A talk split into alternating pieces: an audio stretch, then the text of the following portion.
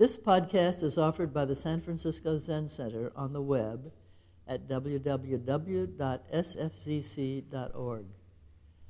Our public programs are made possible by donations from people like you.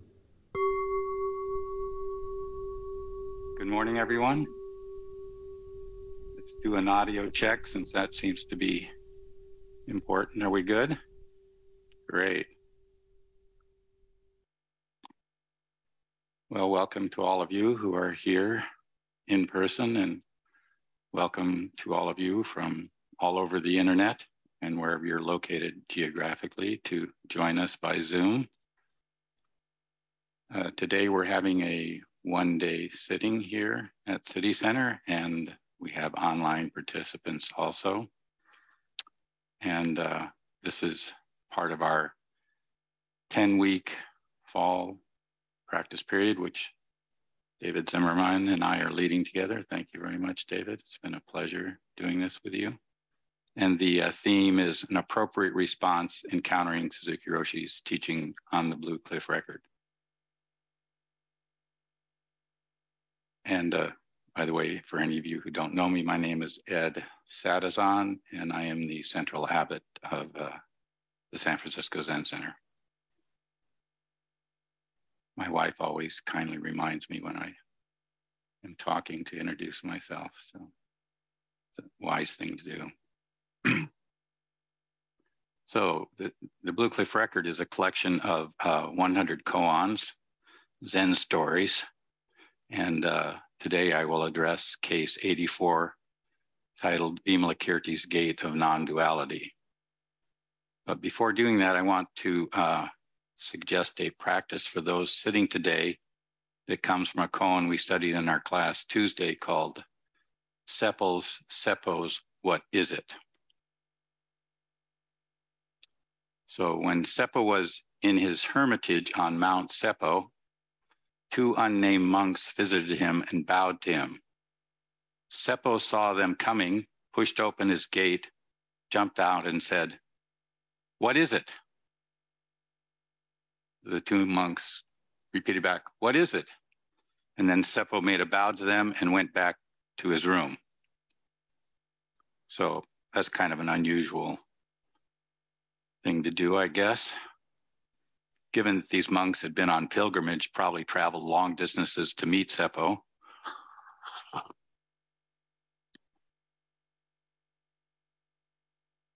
That's all they got from him.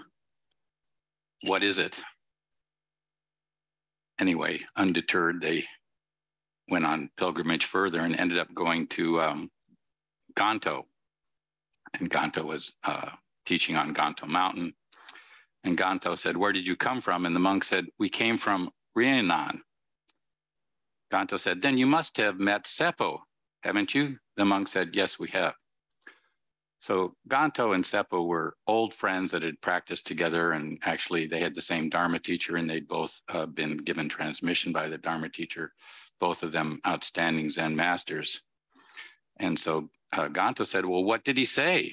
They told him about what had happened and said, He did not say anything. He just bowed and went back to his room. Thereupon Ganto said, Oh, what have I done? When I was at Toksan's place with him, Toksan was their teacher, I should have let him know my last word. If any, if only I had told him that, he would not have been thrown into such confusion. If I, if only I had told him my last word. So the last word is uh, the Chinese characters for that are translated as um, either it's kind of very complex and ambiguous. It could be goodbye wishes, the last word in an argument, a final speech of a dying person. That was how Suzuki Roshi first interpreted the final speech of a dying person, or the last minute decision, or the ultimate truth. So I think in this case, he was saying, I, if I should have just told him the ultimate truth, and then he wouldn't have been so confused. So Ganto's kind of playing with these people. Seppo already was by then a distinguished teacher. Seppo ended up, his disciple was Yunmen, who founded one of the five schools of Zen, and another one of his disciples founded another one of the five schools of Zen. So Seppo was quite a quite a teacher. so anyway, the two monks spent the summer, uh, probably was a summer practice period, uh, with Ganto, and at the end of the summer, they um, came up to Ganto and asked, um, "What was the meaning of this?" Uh, behavior of Seppo and what did you mean by uh, how I wish I had told him my last word? And thereupon Ganto said, If you want to know my last word, this is it. Okay, so what is it? This is it. Kind of reminds you of uh, when Dongshan left Yunyan who he'd studied with for 20 years and said, in the future, if someone asked me what your teacher, is, what your teaching was, what should I say? And Yun said, just this is it. So in some sense, it's kind of straightforward. Just this moment is it. Just this is it. What is it? Just what's happening in this moment. That's one way to think about it. Many other ways to think about it. But uh, what I thought I would share with you, and this is the part I wanted you to think about during the one day sitting you're sitting, is uh, this was Suzuki Roshi's commentary on this little story. Dogen says, this is Dogen, uh, Suzuki Roshi comment. He says, Dogen said, breathing in or breathing out, after all, what is it? Dogen was the founder of uh, Soto Zen in Japan, 13th century, founder of our school of Zen. And he said, breathing in or breathing out, what is it? That's a good question, isn't it? Something we should be able to answer, right? We breathe in, we breathe out. Do we know what it is? Do we really know what our breathing is? So Suzuki says, no one can tell what it is. No one can tell. Now, you may not be, calm, he goes on, you may not be calm or patient enough to wait for the right answer. You can't figure it out with your head, so you have to wait for it to come. But let us ask ourselves if our activity is either subjective or objective. Let me point this out. What do we mean by it? when we say, what is it, our breathing? What do you mean? Do you mean breathing itself or the idea of breathing? If you mean the idea of breathing, it will be another matter. If you mean breathing itself on each moment, you have solved the problem already when you breathe in and out. On each moment,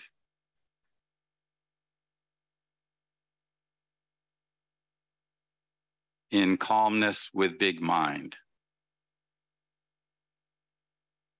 You have solved the problem when you breathe in and out on each moment in calmness with big mind. You know, Suzuki Roshi uses the term small mind or busy monkey mind and big mind, which is kind of universal mind. So if you can breathe, sit in zazen today and breathe in and out on each moment with calmness and big mind, then you will understand that the right answer to what is it should always be this is it. So uh, that was our koan and some commentary by Suzuki Roshi that we studied on Tuesday. I wanted to share it with those who are sitting today in case they're wondering what to do late in the afternoon and your knees hurt. What is it? What is your breathing in and out? Can you just be completely one with your breathing and your pain? So, on to Vimalakirti's gate of non duality. So these koans usually have a introductory paragraph, and then the main case is stated, which is a story from someplace, and then commentary. So the introductory pointer here is there is nothing to be decided upon as right or wrong. If we get away from right or wrong and forget all about gaining or losing, we will become utterly naked and independent, basically free and at ease. If we get away from right and wrong, forget about gaining and losing, we will be free and at ease. Well, that sounds good. Just give up our discriminating mind, we'll be free and at ease. It kind of reminds me of that saying from uh, Jiao always used to say, the great way is not difficult if you just don't pick and choose. So obviously we just uh, quit discriminating and we'll be free and at ease. Of course, that, that really doesn't work. But anyway, it kind of points to something in this case. And here's the case. Vimalakirti asked Manjushri, what is a bodhisattva's entry into the Dharma gate of non-duality? So we've always heard about non-duality and what's the what's the entrance into the Dharma of non-duality? And Manjushri, Manjushri was the bodhisattva of wisdom, the wisest of all the bodhisattvas. He's his little statue sits in the zendo. According to what I think, in all things, no words, no speech, no demonstration, and no recognition to leave behind all questions and answers, this is entering the Dharma gate of non duality. Well, it's saying you can't say very much about it for sure. And this was preceded by 24 other bodhisattvas or 32 other bodhisattvas who had expressed lots of different versions of, of how to enter the gate. So then Manjushri asked Vimalakirti, we have all each already spoken. Now, how should you tell it? Now you tell us good man, what is the Bodhisattva's entry into the Dharma gate of non-duality? So Vimalakirti, when asked that question, was silent. Later, Xuedou uh, made a comment, which was, what did Vimalakirti say? He said, completely exposed. So this is a very famous uh, koan Vimalakirti's silence. It's like a lion's roar is silence. And it comes from uh, the Vimalakirti Sutra, which I was going to bring, but I forgot to bring it, a beautiful Mahayana Sutra. And Vimalakirti is the hero of the Vimalakirti Sutra. He is depicted as a wealthy lay disciple of Shakyamuni, Buddha, whose wisdom and elegance exceeded all the other disciples.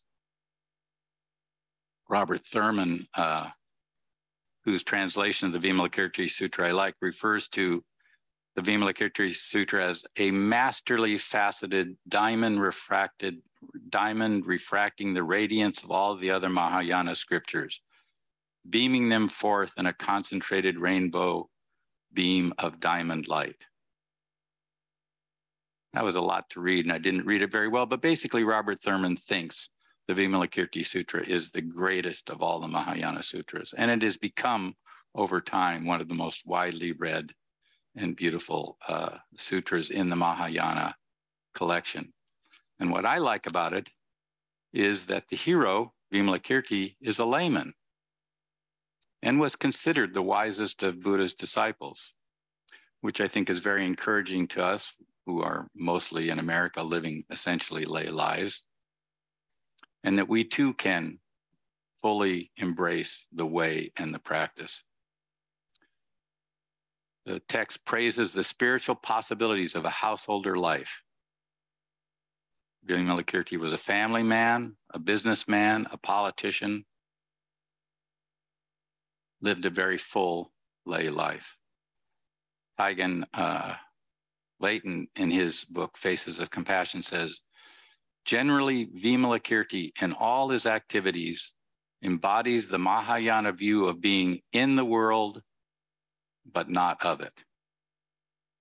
Vimalakirti fulfills liberative work without being trapped or fettered by worldly desires or attachments, not being tracked by worldly desires or attachments. But a central point of the Vimalakirti Sutra is that the Bodhisattva can only be awakened in the context of intimate contact, contact and involvement with the follies and passions of the world and its things.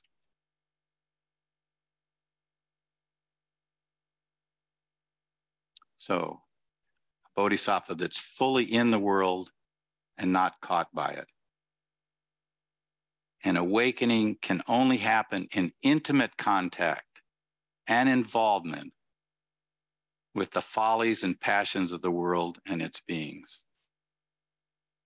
I really love that. You know, we don't have to go off and live in some mountain peak in a cave for 20 years to understand the Dharma. We can live fully in the passions and follies of the world. And with intimate contact, we can understand and practice the Dharma. So that's the basic thrust of the Vimalakirti Sutra. And I'm going to say a little bit more about it because it's uh, there's an important element I want to bring out. This doesn't seem like the usual lectern that we have here, but anyway. Yeah, I would like the taller one. That would be great. I'm having a hard time seeing my uh, notes.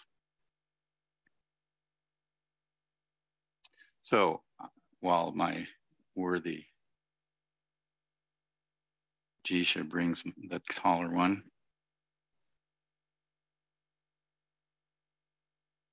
this is like a magic trick. Oh, this is much better.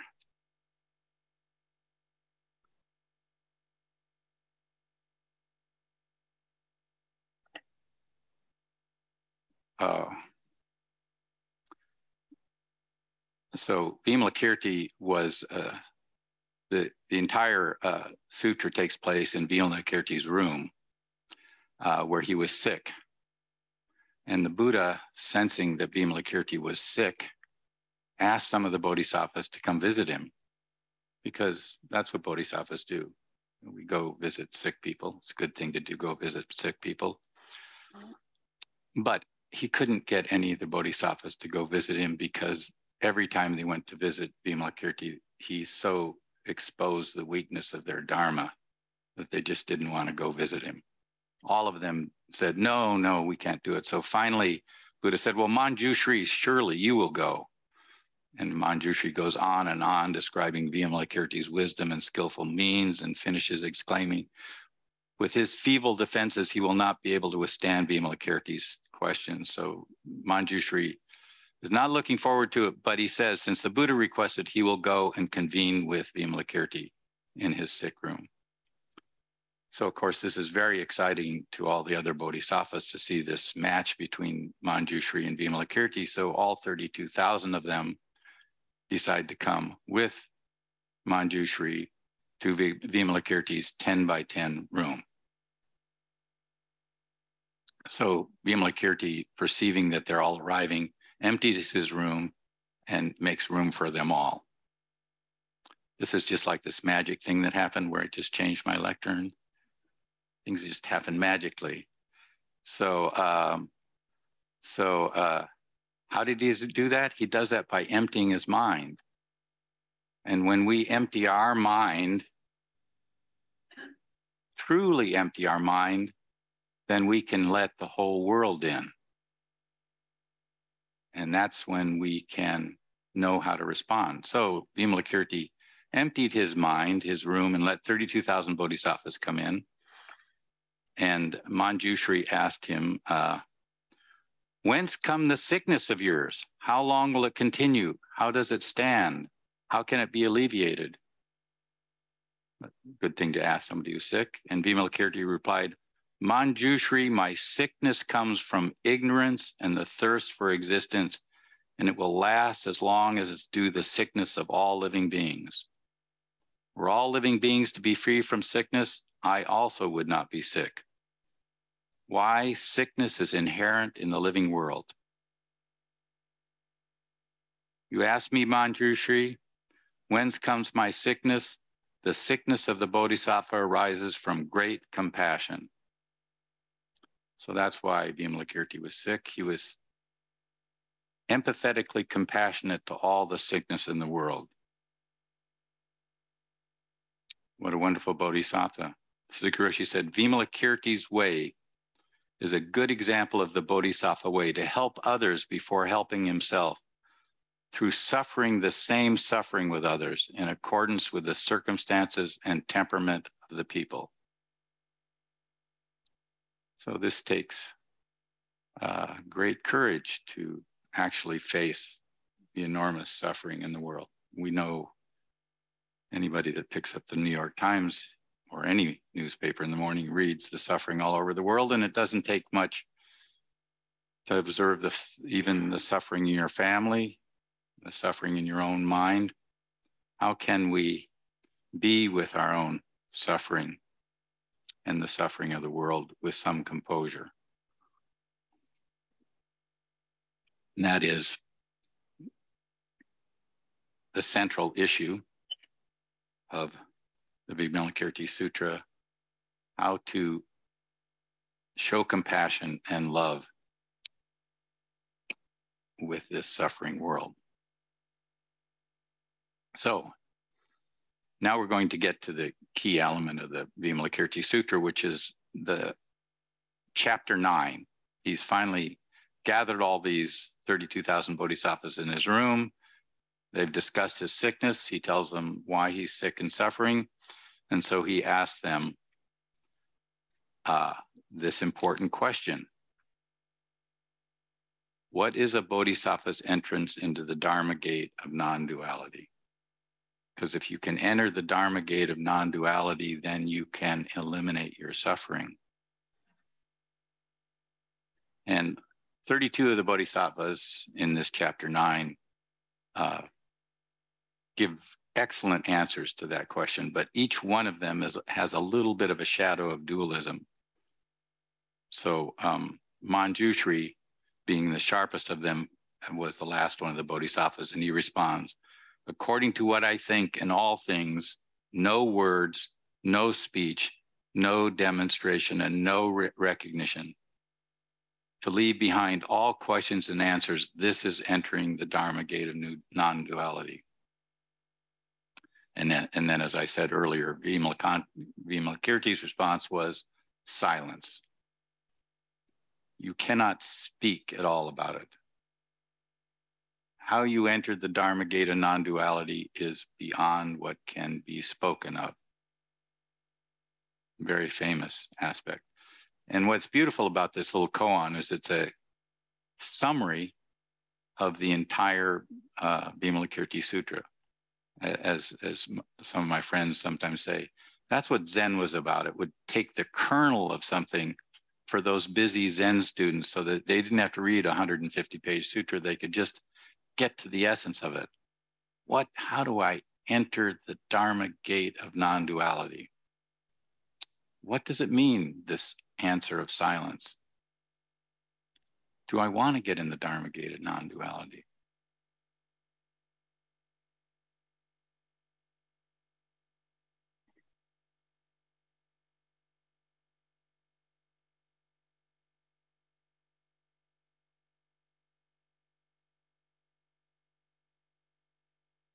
So Suzuki Roshi made a comment about that. He said, when Vimalakirti did not say anything when he was asked about the Dharma gate of non duality. But this no answer in this case was the best reply ever given by a disciple of Buddha to the eternal teaching of non duality. However, later, even Zen students became attached to this silence without knowing that we should realize the same truth even, the prat- even in the prattle of an old man. So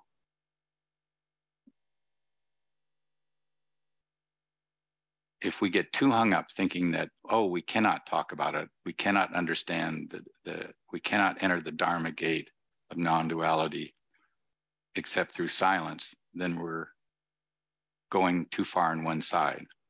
So Suzuki Roshi saying even the prattle of an old man can teach us the Dharma gate of non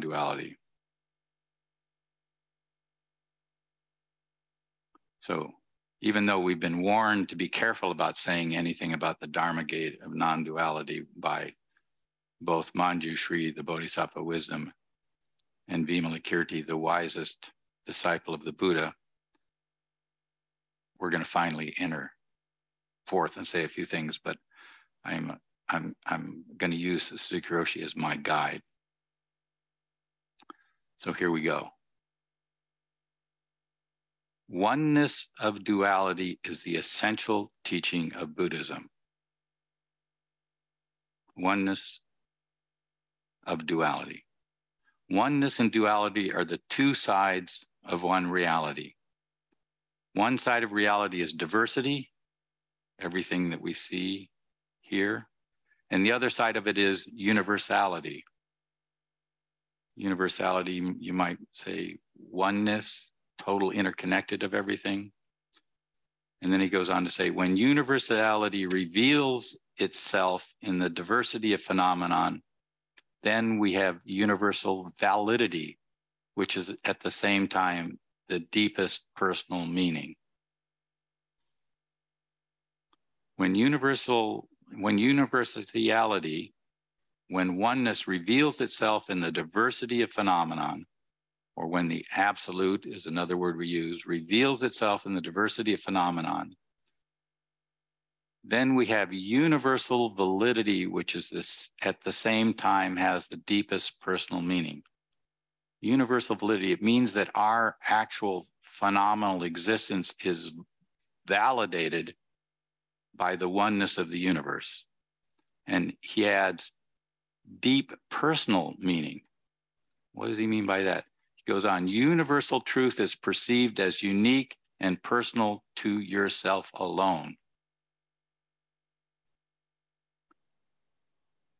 Universal truth is perceived as unique and personal to yourself alone. Can you be validated by reality itself? Can your personal, totally unique existence be validated by the great universe as it is wheeling on its way? And what would that mean? Suzuki goes on and says, Enlightenment is the acceptance of all teachings as if they were only for you yourself. From this expe- acceptance springs a great gratitude to all Buddhas.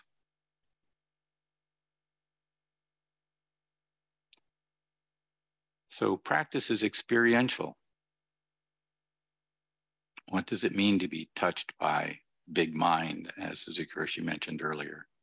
What does it mean to be touched by the universe? What does it mean to feel the total interconnectedness of everything in you, in your life, and be validated by the power of that? I think we all have, all of us who practice, in fact, all human beings feel that. Feel that. And I think some of the essence of that is we get a sense of, of impermanence, that things are always changing. A sense of the, the, the feel for this fact that things are always changing. So there's nothing that you can hold on to, which is a kind of relief. And because of impermanence, there's really no you there either, which is also a great relief. I think also when we feel somehow touched by this bigger universe, there's an aliveness to it. Everything seems alive. And a kind of warmth and hospitality in life. We feel something bigger than our small self, which is a great relief. And that connection gives us a kind of confidence in life itself. One, one might almost say faith in life. I think that grows over time with practice. And that faith and confidence that comes from feeling that validity of connection to a bigger world uh, gives us some resilience in the midst of the difficulties that we face. And a deep feeling of gratitude to have a life that we can live.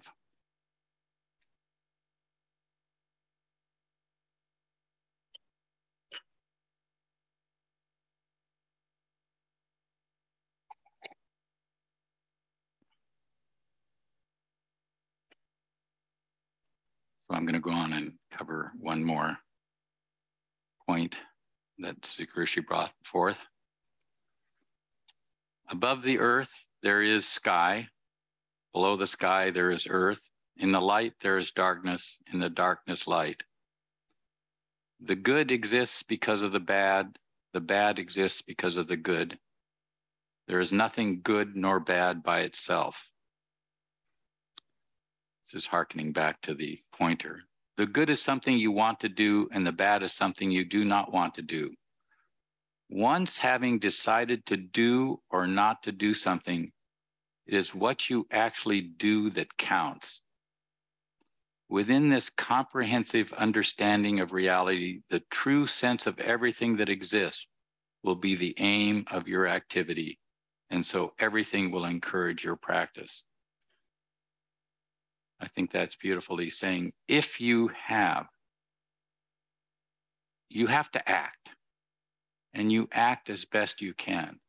But if in your actions you have the sense of the connectedness to all of reality, the sense of connecting to what's going on around you, then that will encourage your practice.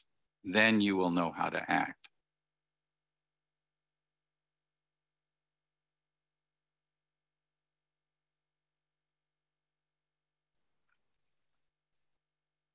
I think this is true. I think when we are able to be in our own being, stand in our, on our own feet, own our own suffering, own our own experience of life, then we can be open to meeting another person. And if they're in their own life, the two of us, the two of us together can meet and in that meeting validate our life together. So